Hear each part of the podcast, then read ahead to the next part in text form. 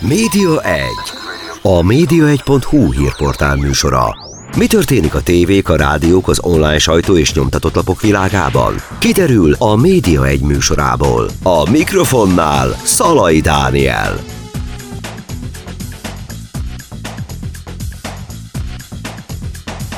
Köszöntöm Önöket a Média Egyet hallják. Vendégem Trunk Tomi. Szia Tomi! Szia, Dani, én is köszönöm a kedves hallgatókat. Voltál már többször itt a stúdióban velünk a, a Média egy vendégeként. E, ami miatt most hívtalak, az majd később fog pontosan kiderülni az aktualitása ennek. Tartsuk Visz... fenn az izgalmat. Tartsuk fenn egy picit az izgalmat, viszont hát az, az látszik, hogy veled kapcsolatban még erről nem annyira beszéltünk, egy csomó mindenről beszéltünk már, hogy médiatulajdonos vagy, meg sportoló, meg egy csomó minden, de van egy másik oldalad is, ez pedig a cipők kérdése, a cipő őrület. Pontosan, ugye a sneakerek világ. Ez érdekes, hogy erről tényleg még nem beszéltünk, pedig ugye abból indult nálam ki minden, mégis az az, amit eddig talán kihagytunk, de hát akkor most erről izgalmas lesz beszélni, hiszen, hiszen ugye ez a, ez a sportcipőiparág, ez a sneakeriparág egy hihetetlen érdekes világ és kultúrával nőtte ki magát, és ugye azért az elmúlt néhány hónapban most már itthon is már a mondani mainstream médiában is lehetett találkozni a szalagcímekkel, hogy milyen drága cipők léteznek, milyen drága cipőket loptak el, ugye adott esetben. Tehát, volt tehát most milliós értékű cipőt. Pontosan, ugye ez egy 4,5 millió forint értékű cipő volt, ami, ami abszolút egy, egy hatalmas árkategóriájú cipő, de még azt, hogy mondjam, hogy azért, hogyha ebben a világban benne mozog az ember, és látja az adott modellek ritkaságát, annál még jóval feljebb is, ami egészen hihetetlen az a döbbenet tényleg, hogy van olyan ember, aki számára, például nekem, ez egy használati eszköz csak, Abszolút. és el sem tudom képzelni, hogy ennyi összeget költsek egy cipőre, hm. mert azt gondolom, hogy kimegyek az utcára, ott úgyis lekopik, letaposom, szaladok benne, stb. stb. És van, aki ekkora összeget kifizet rá, hogy alakul ez így, uh-huh. hogy, hogy me- mekkora az a csúcs határ Aha. például, amennyit kifizetnek ezért? E, egyrészt abszolút érdekes, amit mondasz ugye a használati eszköz kérdésével. Ez ugye hasonlóan alakult egyfajta gyűjtői piac lett. Ugye most, most az ember ezt hasonlíthatja, akár hogyha most klasszikus dolgokat nézzünk a bélyeggyűjtéshez, a, a műkincsgyűjtéshez, vagy ha modernebbet nézzünk az NFT világhoz most már, ami, ami hihetetlen felkapott lett. Valóban azt kell látni, hogy itt sokat változtak a, a trendek, és jó, amit mondasz, nagyon például sneaker head szemszögből is, hiszen a tervezési trendek is változnak ugye ezzel egyszerre. Azt lehet látni, hogy a cipőknek maga a funkcionalitása tulajdonképpen egyre inkább háttérbe szorul, és sokszor már ugye a történet, mesés, a történet mögötte az még relevánsabb beválik, mint valaha volt.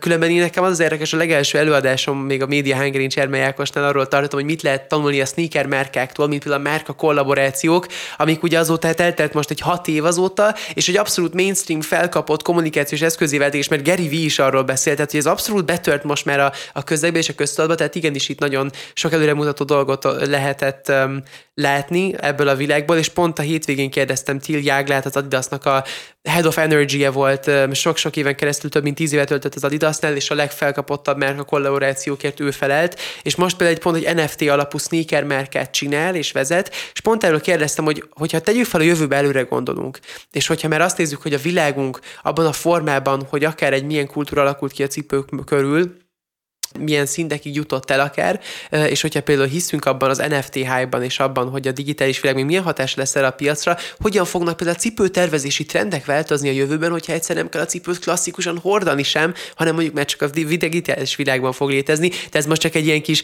bolondos ábrándozás, amiről beszélek, amit egy izgalmas gondolatnak tartok, ami sokkal relevánsabb, tehát az, hogy mi is a mi is, a, mi is a, az árhatár, amit az ember kiad a cipőért.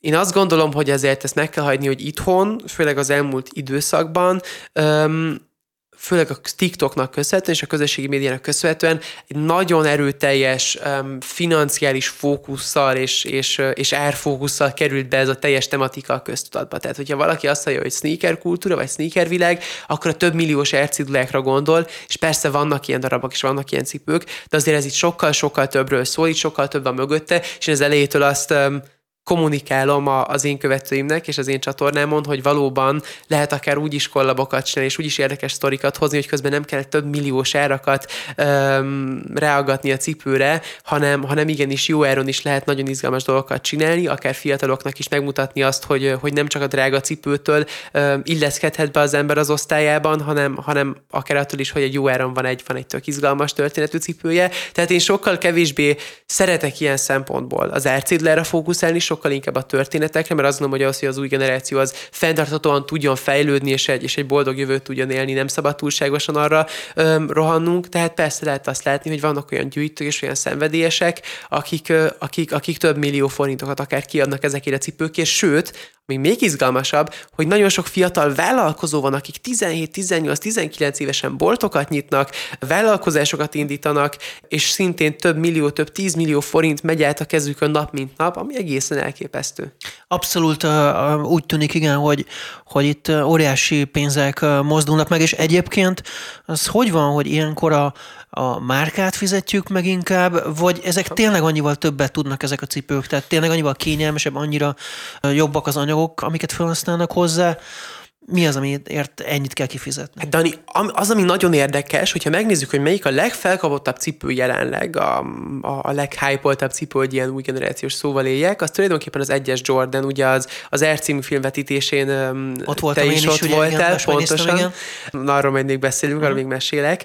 De azt lehet látni, hogy manapság ugyanaz a cipő felkapott, ami 85-ben jelent meg 40 év eltelt, és tulajdonképpen semmit nem változtattunk azon a cipőn. Tehát, hogyha megnézed a 85-ös Jordan 1-est, formában oké, kicsit kényelmesebb lett a talpa, de alapvetően nem változott semmi. És nagyon érdekes azt látni, hogy miközben nagyon sok márka azt gondolja, hogy úgy tudja elérni ezt az új generációt, hogy, hogy, hogy, hogy, hogy metaverzumba lép, NFT-t csinál, avatárt készít a márkájának, és még sok-sok más, közben meg a sneaker márkák egy teljes ellentétes megközelítéssel, meg jobban mobilizálják ezt a generációt, vagy egy generáció, meg persze egy részét és kultúráját, tehát ezt itt nem szabad eltelenosítani, ez egy nagyon fontos dolog hogy az, hogy az egészen hihetetlen, és, és az a cipő 40 éve változatlan technológiailag. Tehát tehát inkább az életérzés az, amit fizetünk? Vagy pontosan, az, hogy, pontosan, hogy tudjuk, hogy Michael a Jordan... jelenség, ez, ez a jelenség, a történet mögötte, abszolút nem a technológiák, vannak kivételek, vannak izgalmas koncepciók, ott vannak a hyperadaptek, a Nike próbálja minél inkább demokratizálni az önbefűzős cipőket, ott van az Adidasnak már a 4D nyomtatós technológiája, ami szintén hihetetlen, és még sok-sok más dolog van, ami, ami tényleg jövőmutató, sőt, ami valóban a jövés, ami, ami hogyha a fenntarthatósági aspektus nézzük, egy nagyon fontos trend lehet a jövőre nézve, és szintén el is beszélgetünk a hétvégén egy kerekasztal beszélgetésben, Hikmet Suguerrel, egy német nagy márka szakértővel, aki különben a sneaker keresztül a DHL és a Porsche designer is dolgozott már össze, hogy valószínűleg az lehet a cipővilág fenntartható jövője, hogy egyszer mindenkinél lesz otthon egy 3D nyomtató, és tulajdonképpen a licenszét vesszük meg egy cipőnek, amit aztán kedvünkre nyomtathatunk, akár még változtathatunk is, és ezzel pedig egy sokkal fenntarthatóbb megközelítést tudunk adni ennek a világnak. Miért pont most lett ennyire fölkapott ez a téma?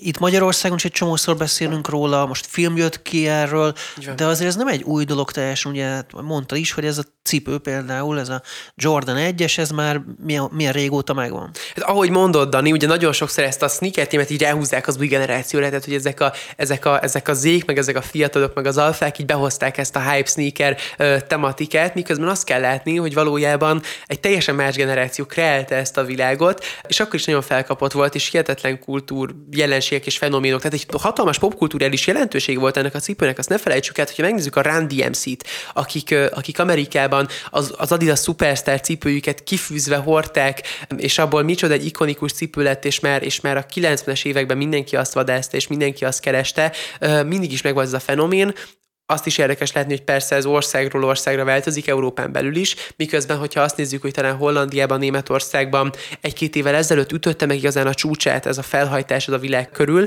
talán azt lehet mondani, hogy Magyarországon most jutott éppen oda ez a pont, tehát ez társadalomtól és társadalmi beállítottságtól is nagyon függ, hogy mikor áll készen rá talán egy, egy, egy adott közeg, de mindenképp a közösségi média felhajtás és hype ezt nagyon felkapta még egyszer, és azért, ami ennek a negatív oldala is persze, ami ott van, hogy, hogy sok esetben ezt financiális dolgokkal kötik össze az emberek, amin, amin, amin szerintem érdemes, ha nem is hogy is mondjam, változtatni, megmutatni azt, hogy itt más is van a háttérben, és hogy ez sokkal-sokkal többről szól, és milyen pozitív dolgokra tud ez mobilizálni um, kultúrákat.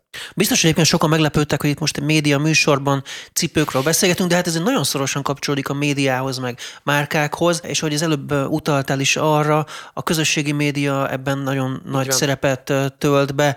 Hogyan kell ezt elképzelni? Tehát, hogy a, az értékesítés például az hogyan történik?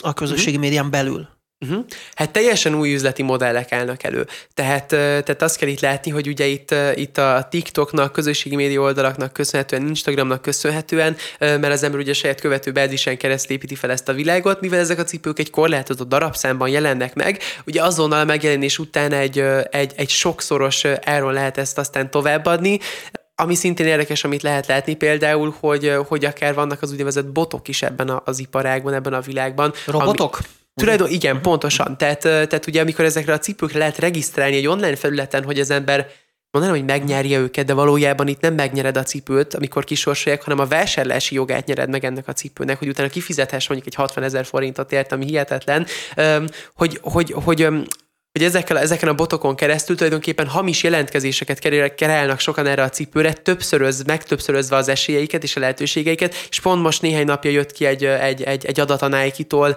hogy talán egy hónapban nagyjából két milliárd vagy négy milliárd bot hozzáférés érkezik a, a weboldalaikra, ami egészen hihetetlen. Tehát itt formálódik egyszerűen ez a világ, és, és hatalmas mozgató ereje és mozgató rugóik vannak, rugói vannak. És mondtad, hogy ugye már tizenévesek is foglalkoznak ezzel. Gyakorlatilag a közösségi média az, ami ő számára ezt, számukra ezt lehetővé teszi? Tulajdonképpen igen, és azt érdemes látni, hogy ez nagyon sok fiatal vállalkozónak a belépési pont az üzleti világba. Tehát természetesen ezek nem azok a vállalkozások, amik, erről Balópegy is beszélt, amik megváltják a világot. Egyértelműen nem. Attól függetlenül azt is hozzá kell tenni, hogy az, hogy ezeket a cipőket egy egy, egy magasztosabb szinten, vagy ezeket nem csak a cipőket, de a ruhákat is, ez a teljes kultúrát körülötte, egy magasztosabb szinten kezeljük, és hogy a fiatalok mondjuk ezekre odafigyelnek, és akár olyan jó állapotban tartják őket, hogy aztán továbbadhassák ezeket másoknak, meghosszabbítjuk ezeknek a termékeknek az életciklusát, ami egy abszolút fenntartható aspektus, tehát az, hogy az ember továbbadogatja a termékeit és a ruháit, amiket egyszer-kétszer hordott, ettől pont, hogy meghosszabbodik az életciklusa, de valóban ez nagyon sok fiatalnak a belépési pont ebbe a világba, hiszen ők ők nekik sokaknak, akik ebben a kultúrában mozognak, ez a kapcsolódási pontuk, ez az a világ, amit megértenek, és, és, egy, és egy praktikus tanulási folyamat, vállalkozó szellem, amit, amit itt el tudnak sajátítani, és aztán pedig ezekből a fiatalokból lesznek azok a, a vállalkozók egy nap, akik felnőttként pont olyan vállalkozásokat fognak indítani, amik, amik aztán valóban a világot megválthatják, és ennek kapcsán is majd fogok mesélni, amikor oda jutunk. Egyébként ugye nagyon érdekes az is, hogy ugye az internet maga megváltoztatta a kereskedelmet úgy, hogy én akár közvetlenül is tudok vásárolni mondjuk a gyártótól. Mi szükség van ezekre a kereskedőkre ilyen értelemben, hogy ha mondjuk én cipőt szeretnék venni, sneaker uh-huh. cipőt szeretnék venni, uh-huh. akkor én miért nem veszem meg közvetlenül ezektől, uh-huh. akik árulják? Hát egyrészt azért nem veszi meg az ember közvetlenül, mint, mint végfelhasználó, mert, mert teljesen korlátozott darabszámmal jönnek ki, limitált darabszámmal jönnek ki. Nagyon ritka az, hogy az ember csak úgy felmegy a weboldal és le tud rá. Persze vannak kivételek, de azért ehhez, ehhez sok-sok szerencse kell.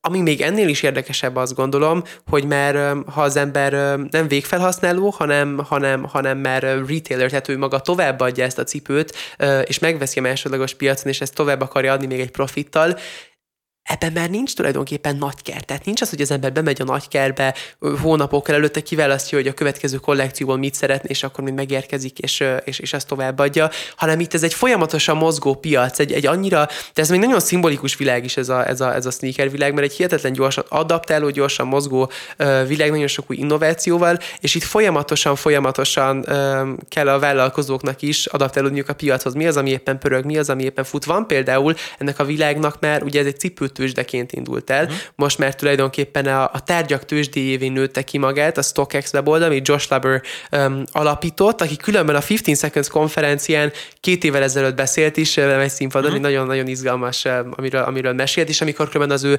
vállalkozása unikornissá vált, akkor utána ő, ő kivált belőle, és most már más projekteken dolgozik az unikornisseveles, ugye amikor már egy milliárd um, dollár um, érték fölött van a, a vállalat, tehát egy hatalmas cégről beszélünk most már. Ők azok például, akik azt tették a vállalkozásukkal, hogy ezeknek a cipőnek az, ár, a cipőknek az árfolyam mozgásait valóban papírra vetették, és, és ez mind lekövethető náluk a weboldalukon, hogy, hogy hogyan alakul az áruk, merre megy az áruk, és aztán ez persze hasonló gyűjtői világokra tovább vitték, legyen itt szó akár, akár baseball kártyákról, legyen itt szó akár órákról, táskákról és sok minden másról. Mekkora ez a piac szerinted itt Magyarországon? Uh-huh. Hány embernek van ilyen különleges cipője, amit így szereznek be? Újból nem lehet itt eltalánosítani, de, de amit igazán lehet látni, hogy itt a mainstream-mel együtt nagyon sokat nőtt Magyarországon ez a világ. Tehát ha, ha megnézzük például csak azt, hogy egy, egy német nyelvterületen, ami ugye nem csak Németország, hanem Svájc, Ausztria, és még sok mindent hozzá tudunk kötni, egy e téma köré épülő legnagyobb Facebook csoportban mondjuk 30-40 ezer ember van, közben csak a magyar nyelvterületen vannak ilyen csoportok 90-100 ezer taggal, tehát hogy, hogyha megnézzük azt, hogy, hogy, ez, hogy ez arányosan mekkora, mekkora nagyságokat vesz fel, az egészen hihetetlen, tehát Magyarországon a, a, az awareness és az, hogy az ember erre odafigyel, az nagyon sokat nőtt. Persze ez az elmúlt öt évben sokat változott, mert szerintem öt éve, mikor is belekezdtem a YouTube csatornámba, akkor ha valakinek azt mondta az ember, hogy sneaker, akkor, akkor csak furcsán nézett rá, nem volt benne a, a szó használatunkban, most pedig már, most pedig már abszolút itt van, tehát, tehát jelenleg ez egy, ez egy egyre felkapottabb beváló piac, persze nem lehet újra eltelenosítani, az biztos, hogy nagyon sokan odafigyelnek rá, és nagyon sokan vannak, akiket meg is mozgat. És vannak ilyen klubok, ahol összejárnak, és mutogatják egymásnak a cipőiket az emberek, hogy nekem ilyen cipőm van, és menőznek idézőjelbe? Hát alapvetően ez az online térben alakult még ugye ki leginkább, ez, ez régen még inkább egy ilyen, egy ilyen csoport fókuszáltabb volt, tehát hogy ilyen adott Facebook csoportokban ez, ez oda visszament, vagy hát még korábban még, még, még, még korábbi közösségi média platformok is voltak erre kialakítva. Azért most már amióta itt megnyílt a social média nagyon, azóta ez sokat az egyénre fókuszálódott, tehát itt inkább sok esetben az individualizmusról is szól, és arról, hogy ő megmutatja a nagyvilágnak, nem arról csak pedig, hogy egy csoporton belül mutogatja ezt. De a való életi aspektus ennek nagyon fontos, és ezért, arról azért fontos beszélni, mert, mert szintén egy érdekes fejlődés, amin ez a világ keresztül ment, hogy régen ezek a cipő megjelenések a való életben történtek meg voltak, úgynevezett, úgynevezett úgynevezett dropok, amikhez úgynevezett campoutok jöttek létre, most ezt lefordítom. Tehát voltak ilyen, cipő, uh, voltak ilyen cipő megjelenések, amikor a korlátozott darabszámon megjelenő cipőhöz uh, jött a közösség, és ahhoz, hogy ők legyenek azok, akik ezt meg tudják szerezni, uh, mielőtt még az összeset elviszik az adott boltból, egy-két nappal előtte, vagy akár még korábban kiültek az utcára, kempingszékekkel, sátrakkal, listát vezettek, és, és kempeltek. Aha, hát úgy, ahogy mondjuk az iPhone-t szokták meg különböző Pontosan, ahogy az iPhone. eszközöket, hogy ott így van, átsorognak a hidegben télen. Csak azért érdekes, hogy az iPhone ez megtörténik Aha. mondjuk évi egyszer, max. kétszer, itt a cipővilágban ez ugye heti rendszerességgel történt a világ minden pontján. Persze ez, ez nem is volt mindig egy egyszerű, ez egy, egy egyszerű dolog, majd arról fogok mesélni, hogy akár milyen hát, tömeg jelenetek alakultak ki ebben néhány, erőből néhány esetben, de a merkek azért rájöttek, hogy nekik nagyon sok erőforrást spórol meg az, hogyha ezt az online világra visszaviszik, most már nincsenek nagyon, tehát nagyon ritkán vannak ilyen offline megjelenések, offline összejárósok, ez volt a közösségi szíve ennek a kultúrának, átment minden az online térben, mindenki botozik, mindenki csak rákattint a, a jelentkezés gombra reggel kilenckor, és, és megvan oldva ezzel az egész kívás és, és közben az látszik, hogy nagyon is szükség lenne ilyen hubokra, nagyon szükség van rá, hiszen ezek a campoutok, ezek valóban egy ilyen, egy, a szíve volt ennek a világnak, és ezért is csinálom a Sneaker Nest. Na igen, most hangzott el egy nagy bejelentés itt Tomitól, ilyen nagyon szerényen itt a mondat utolsó részében, tehát, hogy itt lesz Magyarországon a Sneaker Nest fesztivál, konferencia, minek nevezzük ezt? Pontosan, tehát ez, ez Európa vezető sneaker eseménye, lehetni sneaker convention, fesztivál is abszolút passzol, sőt, még a konferencia is abban a kialakításban, ahogy én, ahogy én ezt, ezt megálmodom, jelenleg is alakítom. Ez egy olyan esemény, ahol egyrészt kint van elképesztően sok fiatal vállalkozó, persze idősebb vállalkozók is, tehát itt nagyon sok generáció találkozik össze, Európa minden pontjáról adott esetben, tehát itt jönnek akkor franciák, olaszok, eladók, és persze nagyon sok magyar, tehát hogy azért fókuszban a magyar fiatal vállalkozók vannak, azt szeretném, hogy ez a magyar fiatal vállalkozóknak is még egy, egy ugródeszka lehessen, és még egy motivációs pont is lehessen, és itt, itt tulajdonképpen nagyon sokan érkeznek hozzák a cipőiket, persze egyrészt azokat kiállítják, egyfajta adok-veszek folyamat alakul ki, ami, ami én amikor először jártam egy ilyen eseményen, engem lesokkolt. Tehát én ott voltam, és ott volt a 13 éves srác, a kezében a, a 100-200 forintos cipő, és egy, és minthogyha, tehát minthogyha egy, egy, egy valódi Wall Street-i professzionális üzletembert láttam volna, olyan professzionalitással vitte végig, közben ott voltak a szülei, támogatták és segítették, odafigyeltek rá, hogy, hogy azért persze a pénzzel jól bánjon és jól járjon el, de hihetetlen tanulási folyamat volt az neki, amit én ott, ott végignéztem, És eközben, vagy hát emellett az eventnek még egy hatalmas főkusz, fő fókusza, hogy vannak nagy kiállítók, a divatvilágon belülről érkeznek nagy merkek, plusz non-fashion merkek is kapcsolódnak ebbe a világba, és ezen túl pedig szakértők is fognak érkezni a budapesti sneakernessre. Hát tényleg a világ minden pontjáról, akik, akik ezt a világot formálták, sőt, ugye olyan, olyan mondhatni, hát a teljes kommunikációs világot átfogó szakértők, akik a sneaker világban mutatták meg először, hogy micsoda hatást tudnak elérni, csak hogy egy példát mondjak, ami tényleg egy, egy, egy nagy, nagy bejelentés, és nálad is mondom most ezt először eldani, hogy érkezik Jeff Staple Budapestre, elhozom Jeff Staple-t, aki a Read Art Departmentnek az alapítója, ez egy, ez egy New Yorki ügynökség, amit ő vezet, és ő a Staple Pigeon-nel kezdte, ami, ami egy teljes movementet kreált az egész világon a fiataloknál. Ő tulajdonképpen a szülő atyaként van, van, van nyilvántartva ennek a sneaker kultúrának, ahogy ma ismerjük, és ennek a hatalmas felhajtásnak egy-egy cipő körül, ahogy,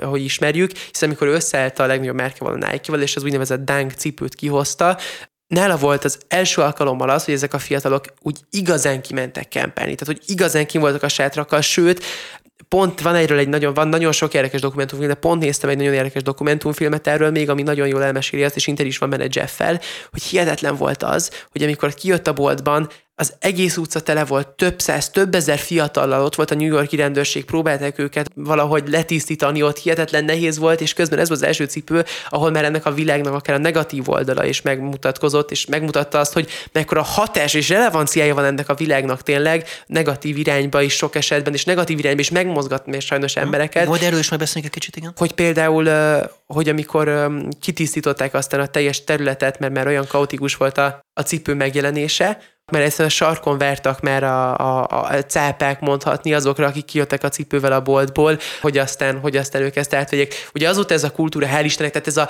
ez tényleg a, a, a kis, kis szülő, szülő, szülő pillanata volt ennek a világnak, egy nagyon kiforratlan része ennek a világnak, azóta ugye az online release azért a pozitív hatásnak köszönhetően ez egy sokkal-sokkal tisztább és pozitív a világ alakult ki, de akkor megmutatkozott az, és sokszor ezt a, a negatív extremitáson keresztül kell látnunk, hogy a pozitív mit tudna létrehozni, és mennyi pozitív lehetőség van benne, hogy ez igenis megmozgat embereket, és Jeff Staple azóta összedolgozott tényleg um, a Facebookkal, Gary Vee-vel, és, és hogyha az ember felmegy a weboldalára, alfabetikusan fel van sorolva hát közel száz márka kollaboráció, mind top-top-top márkákkal, és tényleg egy kommunikációs szakértő a cipővilágon kívül. Például New Yorkból csak ezért érkezik Budapestre, hogy a Sneaker mesélje, most hozott ki egy, egy hatalmas, egy hardcover könyvet, ami az ő, ő útját és az ő mentalitását foglalja össze, és ugye az, hogy hogyan lehet valójában márkaként tényleg mozgósítani.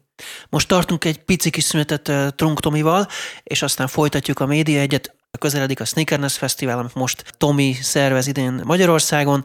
Erről fogunk beszélgetni, aztán még arról is szó lesz, hogy lesz egy másik fesztivál, a 15 Seconds Fesztivál, az nem itt Magyarországon, hanem a szomszédban, Ausztriában, úgyhogy majd egy picit ebből is fog kérni tőled egy kis előzetest. Jó, tehát maradjanak velünk, jön a Média Egyesület után újra.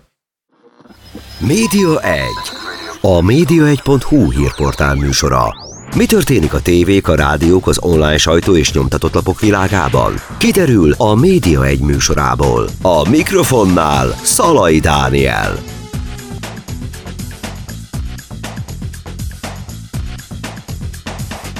Folytatjuk a média egyet, a vendégem továbbra is Trunk Tomi, aki immáron egy újabb minőségében is bemutatható, mégpedig a Snakerness Fesztivál szervezőjeként, mert hogy Tomi egyébként ezt hogy tudtad Magyarországra hozni? Tehát te vagy ennek a, a, a mindene, a, az elnöke, az alapítója itt Magyarországon, de hát ez egy nemzetközi esemény, hogy lehet egy ilyet megszerezni?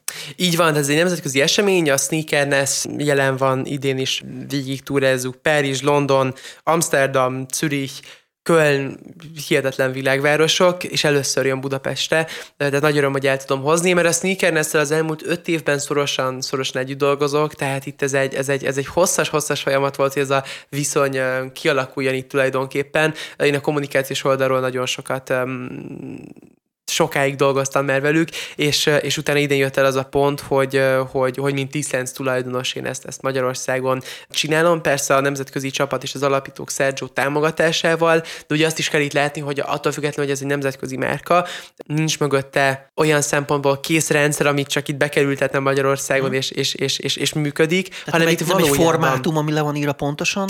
Pontosan, tehát hogy van, van persze márknév, és egy hatalmas támogatás tőlük, de itt ettől függetlenül, hogy az egyes márkákat nekem kell bevonnom. Én, én, én tárgyalok, én vagyok az, aki, aki az ajánlatokat küldi, én vagyok az, aki, aki, aki, aki az Zoom meetingekben van, és, és az egészet, és az egészet persze a saját világomból um, hozom be a, a partnereket és a, és a gondolkodó márkákat, tehát ez számomra is egy, egy nagyon izgalmas, ugye az első igazi vállalkozói lépésem is mondhatni, um, de, de tulajdonképpen tényleg egy, egy szuper, szuper dolog alakul itt ki, um, most először Budapesten. A hallgatóknak mondjuk már el, hogy te hány éves is vagy most, Tomi? Én 19 vagyok most. Csak azért, hogy egyébként tényleg egy fiatal vállalkozóval beszélgetek, aki, aki most egy nemzetközi márkát hozott el ide, tehát egy, licenszet bérelsz ki, vagy egyeztél meg velük erről. A korod egyébként nem volt akadály, vagy nem volt nehézség, amikor tárgyaltál velük? Tehát azt kell, hogy mondjam, hogy Sergio-ik abszolút, tehát Sergio nagyon-nagyon sokat lát bennem, és, és tudja, hogy milyen szinten, milyen professzionálisan dolgoztam vele mindig is, és mindig milyen profi volt a tapasztalat, és abszolút um, ahogy az eddigi folyamat alakul ennek az idei eventnek, ez tényleg nagyon erős és nagyon nagy lesz, tehát ők, ők abszolút nem kételkednek abban, hogy én itt valami nagyon nagyot tudok létrehozni, főleg, hogyha azt is nézi az ember, hogy a helyszín például a millenárisnak a Bécsarnoka lesz, a 6000 négyzetméter, ami, ami egészen nagy, Óriási, sőt, még a nemzetközi, ami, ami a nemzetközi sneaker vonatkozásban is hatalmas, hogyha megnézzük a Zürich az egyik fő event, a, a, a, szintén a, a születési helyet tulajdonképpen az eventnek, mert ugye ez egy svájci cég, ez a Sneakerness, az, az egy három 3-4 ezer négyzetméter körülbelül, tehát itt, eh, itt rögtön az első évben én, én, én, én nagyon nagyban gondolkodom, és, eh, és, és abszolút jól alakulnak a dolgok, tehát érkezik, ahogy mondtam, nagyon sok szakértő, eh, még Staplön kívül is, a Yeezy márka, ami ugye nagyon sokáig most a, a központban volt nekik is, a, vagy a média középpontjában volt, a, volt vezető tervezőik érkezik, tehát, tehát szuper, szuper nevek lesznek itt. És hány fővel szervezed meg? Mert mint hogy hány főre számítok, vagy hány nem, fős most a csapat? a szervező csapatot kérdezem, igen. Hogy... Fú, hát... Mert ez óriási munka. Tehát itt... Óriási munka, abszolút, tehát hogy ez most tényleg 0-24 veszi el, a, vagy hát veszi el, milyen rossz szó ez. 0-24 ez a, ez a hétköznapom, de abszolút egy pozitív élmény. Persze van egy, van egy, van egy mondhatni két-három fős csapat, akik, akik ilyen szempontból támogatnak, és segítenek ebben, és, és mellettem állnak, de ettől függetlenül, tehát a, a teljes összefogást és a nagy részét azt, azt minden saját kézben tartok. Azért is, mert azért azt gondolom, tehát ugye sokan meglepődnek, hogy például nincs az egész mögött egy, egy szervező ügynökség, vagy egy szervező iroda. Egyrészt ebben persze az is benne van, hogy, hogy mint egy, tehát hogy mint az én saját vállalkozásom, ez, ez nem egy, nem egy határtalan büdzsével rendelkező projekt. Hatalmas büdzséket kell megmozgatnom ahhoz, hogy ezeket a nemzetközi szintű vendégeket és az esemény szintet elhozzam. Ettől függetlenül azt újra létre is kell hoznom, tehát hogy itt ezt, ezt, ezt mind, mind, mind ki kell, hogy egyenlítődjön.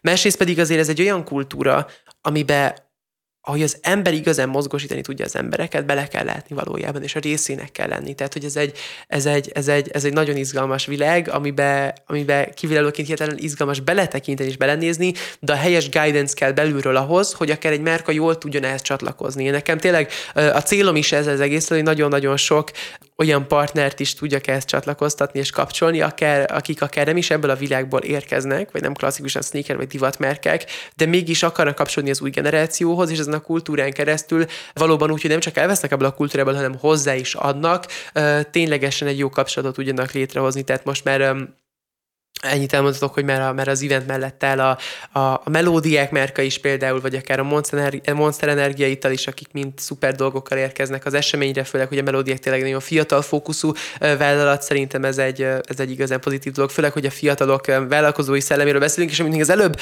egy pillanatra megemlítettem, hogy fogom említeni, és, és nagyon fontos, hogy én azt akarom, hogy ez, ez mindenki fiatal vállalkozók számára is egy, egy ugródeszka, egy lehetőség lehessen, és támogatva legyenek ezek a fiatalok, ne csak hype legyen generálva körül, hogy jé, ott egy 18 éves, aki cipőt elad, hanem a 18 éves, aki cipőt elad, az valóban ezt el tudja forgatni egy nap abba, hogy, hogy, hogy egy vezető vállalkozást tudjon indítani. A Startup Campusszal közösen um, indítunk egy, egy challenge-t, egy programot, um, kifejezetten a sneaker és streetwear világban mozgó vállalkozók, akár viszonteladók, de akár, akár tervezők, kreátoroknak, um, hogy, hogy megmutassák azt, hogy mire képesek, milyen lehetőség van a vállalkozásukban, és ott majd az eseményen is lesz majd egy pitch verseny, egy döntő, ahol, ahol, aztán, um, ahol aztán tényleg támogatást lehet, uh, lehet végül nyerni vezető szakértőktől is, és, és persze financiálisan is, úgyhogy, uh, úgyhogy tényleg azt, azt, azt, az, a, az, a, az a purpose az egész mögött, hogy itt egy, itt egy olyan, egy olyan, egy olyan sokszor tudjon létrejönni, amiben, amiben egyrészt a kultúrának a tagjai végre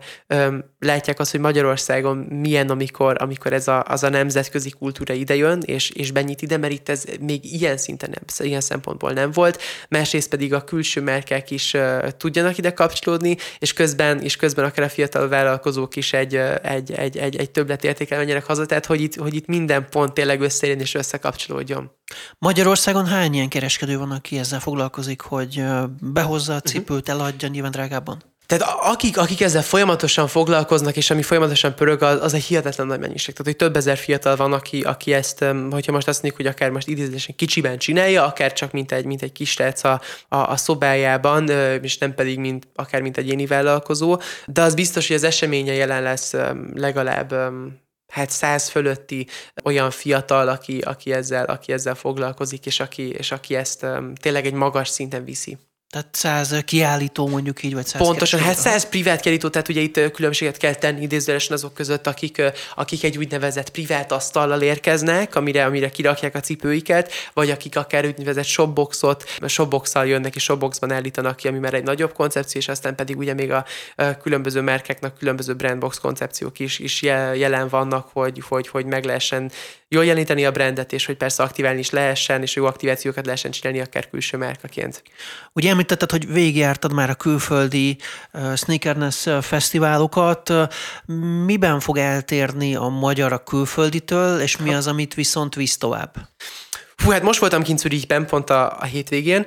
Uh, hihetetlen volt, tehát um, Sokszor voltam erre Zürichen is, egészen elképesztő, hogy milyen sor volt idén, tehát hogy úgy kell elképzelni, hogy, hogy két sarkon túlelt végül a, a, a sor reggel a beengedésnél, hatalmas volt a felhajtás, és tele volt tényleg az egész esemény, és persze ott volt sok nemzetközi szakértő, tehát egy nagyon, egy nagyon-nagyon szuper sokszínű esemény volt. Um, azt gondolom, hogy, hogy ezt mindenképp a magyar is tovább fogja vinni, és azt szeretném, hogy, hogy, hogy itt valóban egy, egy nemzetközi esemény történjen meg, ami biztos, és persze ami biztos, hogy például, amikor először elmeséltem a Sneakeres alapítójának, hogy, hogy, hogy hozom Jeff Staple-t, és hogy, és hogy sikerült megegyeznem vele, akkor ő úgy nézett hogy váó, hogy ez neki tíz év alatt nem sikerült, tehát, tehát például Jeff Staple még igazán, tehát nagyon ritkán járt alapvetően európai eseményeken ilyen téren, úgyhogy ez biztos, hogy a, hogy a magyar esemény ilyen szempontból is legalább a szintet fogja hozni hogyan, uh, hogyan szervezed, vagy hogyan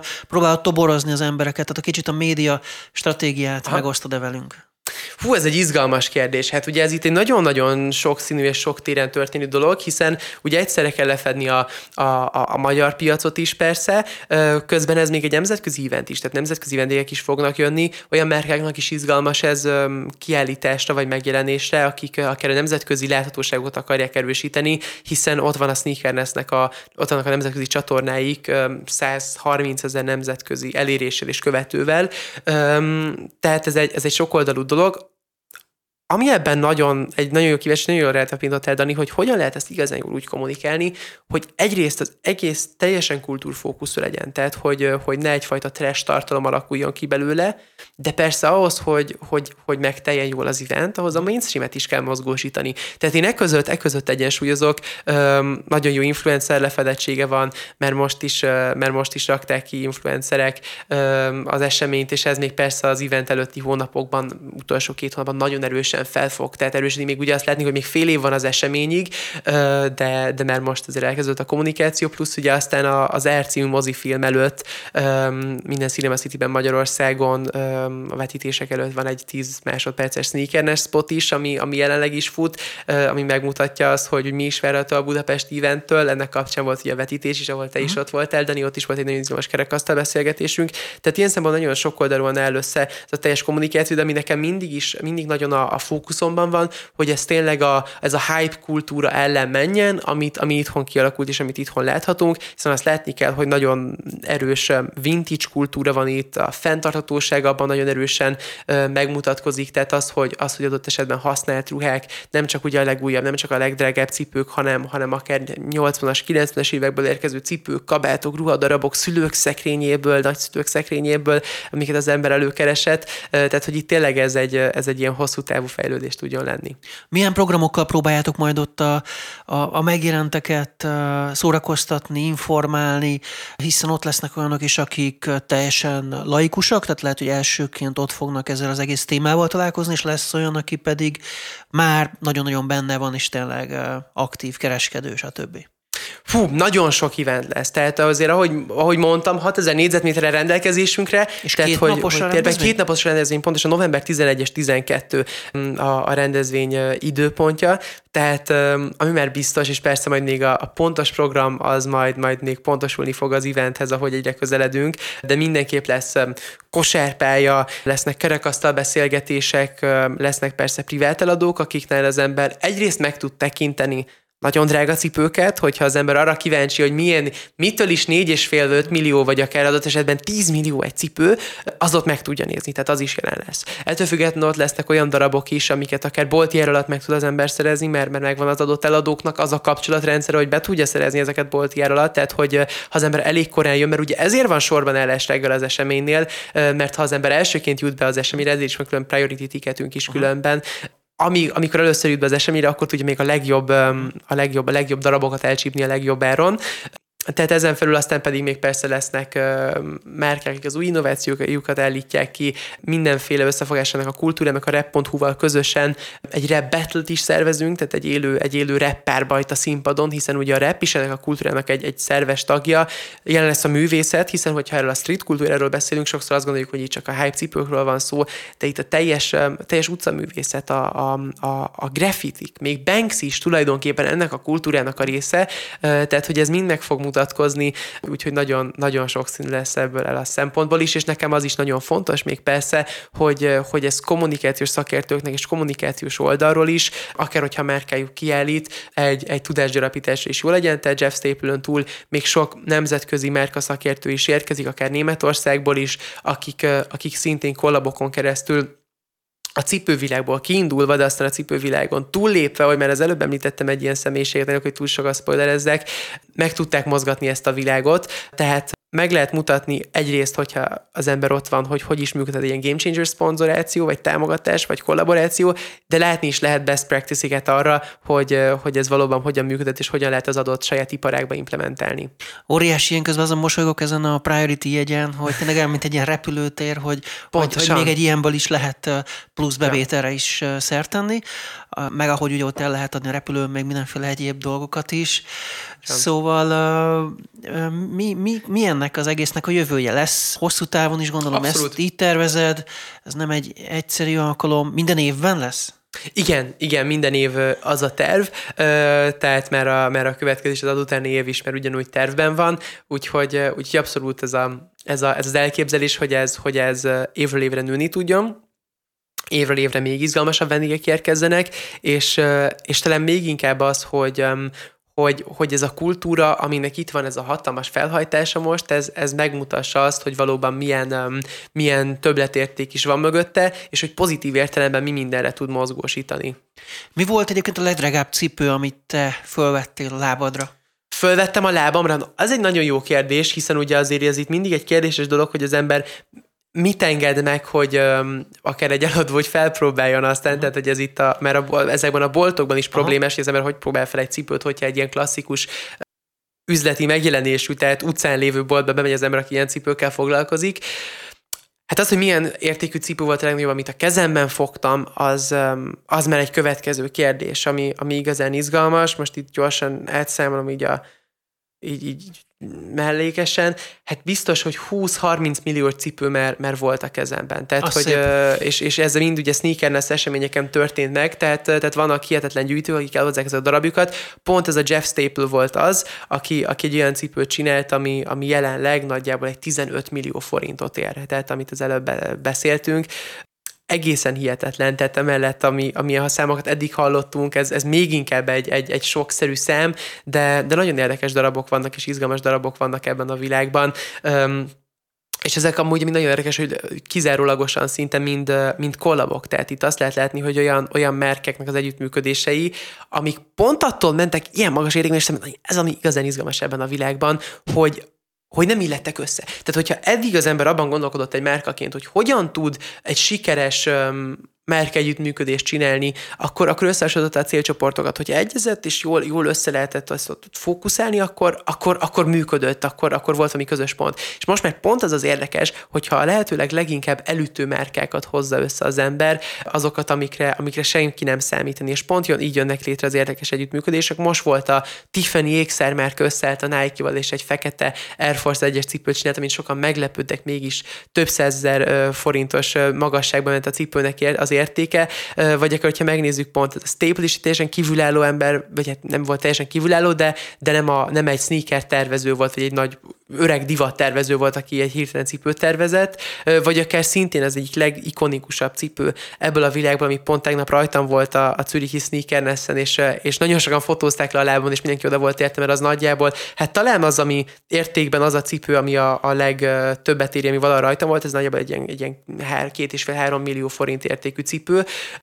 Ez például ez egy Heineken dánk. Tehát ez a, a, a Heineken italmárkának a megvalósulása egy cipőn, ami annó még nem is volt, ez érdekes, nem is volt egy hivatalos kollaboráció, nem is volt egy hivatalos együttműködés, nagyon sokat változott ebben a mindset az elmúlt években, amíg néhány évtizeddel ezelőtt még akkor a, a, a Heineken ennek nem mindenképp örült, és úgy igazán sose került ki ez a cipő piacra, amikor a Nike félig gagből megcsinálta ezt a cipőt. Most néhány évvel később, 2023-ban nagyon úgy tűnik, hogy megjön a hivatalos verziója ennek, és meg lesz az igazi merke együttműködés ott. Tehát, tehát az ember, hogyha azt gondolja sokszor, mint Merk és ezzel, amikor Merka tanácsadók, sokszor találkozom, hogy azt gondolják vállalatvezető, kommunikációs vezetők a saját merkejüktől, vagy az volt a fő félelmük, hogy nem is az, hogy hogy hogy érik el a generációt, mert még azt úgy érzik, hogy tudják, hogy hogy érik el a generációt, de hogy fogja ez a generáció befogadni az ő merkejüket, mert tudti azt gondolják, hogy ciki. Hát biztos azt gondolják, hogy a mi merkenk ciki. Az az érdekes, hogy minél um, sok esetben abszurdabb ilyen összetalálkozások vannak, annál, annál sikeresebb tud lenni egy ilyen kollaboráció. Persze akkor, hogyha az ember bele is ad a kultúrába, és nem csak kiveszi belőle a saját részét, és aztán tovább el. Azon gondolkodtam, hogy van nagyon-nagyon komoly őrség kell majd oda a fesztiválra, hogyha ilyen értékek vannak ott, ilyen, hát ezek Persze. Már, már ha összeadjuk ezeket, akkor nem tudom, már a milliárd is összejöhet. Hogyha, hát ha egy, egy magas van, összeg, abszolút. Egy magas összeg. Hát ez, az biztos, az biztos.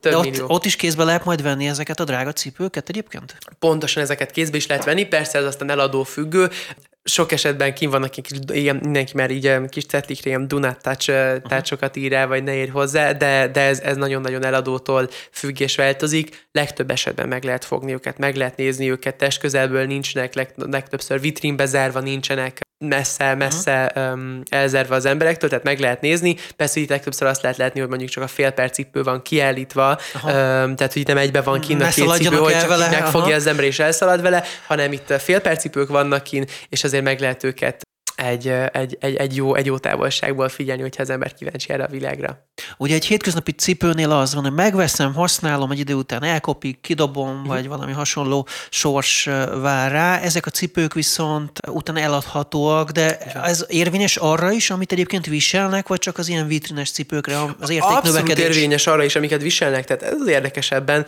hogy, hogy ezek a cipők, hogyha az ember olyan áron jut hozzá, ha bolti áron jut hozzá, még hogyha, még ha viseli is, akkor is sokszoros áron tudja továbbadni. Persze ilyenkor most már, ugye, hogy hogyan nő egy ilyen iparág, most már külön új innovációk jönnek létre, vannak úgynevezett crease protectorok, oh. tehát ezek ilyen kis sneaker shieldek, na most Véd, akkor újra fordítok. a cipőre? Vagy? Ez, ez tulajdonképpen egy ilyen kis műanyag darab, amit az ember a cipő orra alá belülről az okni fölé betol, és ezen keresztül, amikor az ember lép, akkor a bőr a cipő elején nem törik meg. Vagy akár olyat is lehet látni, hogy már a talpra egy külön réteget húz rá, egy ilyen, egy ilyen hihetetlen vékony, milliméter vékony, hajszálvékony kis réteget, ami védi attól, hogy elkopjon a cipőnek a talpa. Tehát, hogy nagyon sok ilyen izgalmas külön innováció jön létre, és ez lehetni, hogy ezeket legtöbbször fiatalok találják ki, tehát ezért is hiszek abban, hogy, hogy, hogy jó, ha az ember támogat egy ilyen kultúrát, mert, mert pontosan az ilyen új szellemiséget, új gondolatokat, innovációkat támogatja az ember. Én nagyon félnék attól, hogy tönkreteszem a cipőmet, nekem minden cipőm körülbelül egy évig bírja, vagy mondjuk maximum kettő, és akkor az már egy nagyon jó cipő volt. Tenni képzeld, még, még, még ilyen úgynevezett sneaker stackek is vannak, egy ilyen kis szatyor, amit Aha. ráhúzol a cipődre, és rá van festve egy másik cipő kívülről, és akkor még esős időben is eldegyük meg. De tényleg viccet félretéve tényleg sok az ilyen, az ilyen innováció. Na hát szerintem majd a Sneakerness Fesztivál után visszatérünk az ottani tapasztalatokra, viszont még beszélünk egy dologra mindenképpen, mert még van egy pár percünk, és, és viszont megígértük, hogy beszélünk Persze. a közelgő 15 Seconds Fesztiválról, ami Grazban lesz idén is, és te ott előadsz. Tomi, érdemes kimenni idén is?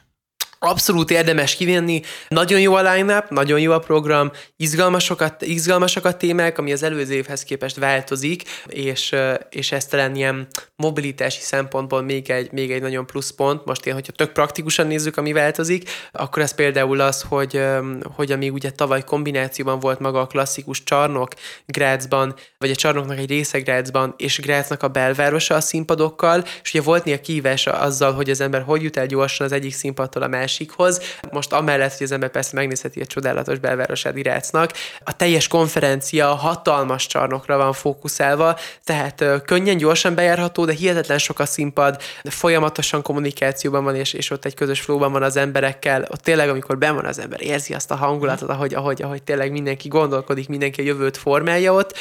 Én idén, képzeld Dani, nem előadok, hanem, hanem most, most még jobban involválódok tulajdonképpen a fesztiválba. Első nap egy nagyon izgalmas kerekasztalt fogok vezetni, a, A, a sport színpadon, a sport stage-en egy, egy olyan témában, ami, ami tényleg Stefan az Abitóval beszéltünk, hogy, hogy ez, ez egy tökéletes meccs nekem, tehát hogy ez, ez pont, ez pont nagyon jól passzol, ugye, mint, mint Alpesi sielő is, hogy mit tudnak és, és persze, mint abban és egyszerre vállalkozó, hogy mit tudnak vállalkozók, cégek és merkek tanulni a sportolóktól, tehát a sportos szellemiségből. Ugye a 15 Second Sport um, Fesztiválon, ami az Erste Open ideje alatt volt még, uh, még Bécsben, egy ilyen kis mellékiventje a 15 Secondsnek, a világ legjobb teniszezői voltak a színpadon, ott is, ott is színpadon éltem. Ugye hasonló témákat boncolgatunk, hogyan tudnak ezek a világok összekapcsolódni, ez Stefánnak egyik szívügye.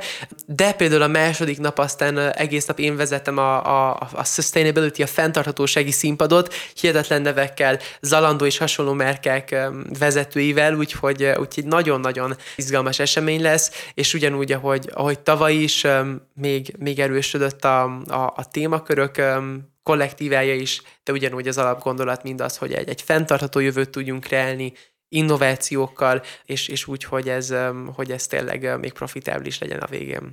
Hogyha össze kéne foglalni mondjuk egy szóba vagy egy mondatban, hogy kinek szól ez a fesztivál, és uh-huh. milyennek a tematikája, tehát még mondjuk a Sneakernessnél tudjuk, hogy ez egy cipőkkel foglalkozó, értékes, különleges cipőkkel foglalkozó fesztivál, a 15 Seconds-nél hogy lehet ezt megtenni? A 15 Seconds tulajdonképpen én azt mondom, hogy egy, egy jövő fesztivál, de az ember ne, gond, ne, ne értse félre azt, hogy attól, hogy jövő, attól nem csak tech. Tehát, hogy itt sokan azt gondolják, hogy ez egy tech fesztivál, ez nem egy tech fesztivál. Persze van egy tech színpad is, ahol innovációkról beszélgetünk, meg innovációról beszélnek az emberek, de te is lehet adni, te is ott voltál, hogy itt minden oldala a jövőnknek és a jelenünknek jelen van, kommunikációs oldalról is, újságírói oldalról is, ugye az Onionnek a főszerkesztője uh-huh. is jelen volt, tehát hogy hihetetlen érdekes előadások és személyiségek vannak ott. Tulajdonképpen tényleg egy, egy kreatív jövő fesztivál. Egy trendfesztivál, mondjuk így, hogy összeszedő, milyen trendek trendek azt vannak? gondolom, azt gondolom, hogy ennél még mélyebb is. Tehát inkább, inkább előre mutat, hogy milyen trendeknek kell lennie, és hogyan tudjuk formálni még a trendeket. Amellett persze, hogy megmutatja azt, hogy milyen trendek vannak jelenleg, jelen a piacon. Úgyhogy én azt gondolom, hogy ennek így a kombináció, ahogy mondtad. Na hát köszönöm szépen, itt voltál velem a stúdióban, a Média egyben, és megbeszélhettük mindezt, tehát hogy egyrészt elárultad, hogy mi minden várható a sneakerness másrészt a 15 Seconds Fesztiválba, és egy kicsit bele kóstolhattunk, és aztán szerintem majd, hogyha ott ott tartunk a nyáron, akkor majd biztosan beszámolunk arról a te segítségeddel, hogy ott mi történt, mi hangzott el pontosan, mert szoktak ott lenni tényleg ilyen hírértékű érdekes dolgok is. Úgyhogy köszönöm, hogy bejöttél. Nagyon köszönöm, hogy itt lehettem, nagyon köszönöm a meghívást, köszönöm én is a figyelmet a kedves hallgatóknak. Ez volt a Média egy mára. Egy hét múlva szokás szerint ismét érkezik a Média egy. Visszahallgatható az adása a média1.hu-ról, webcast.hu-ról, Spotify-ról, iTunes-ról, és 15 rádióban is hallhatják ezt a mai beszélgetésünket is, ahogy mindig mindegyiket. Megköszönöm az önök megtisztelő figyelmét a műsorvezető Szalai Dániel, viszont hallásra egy hét múlva tehát.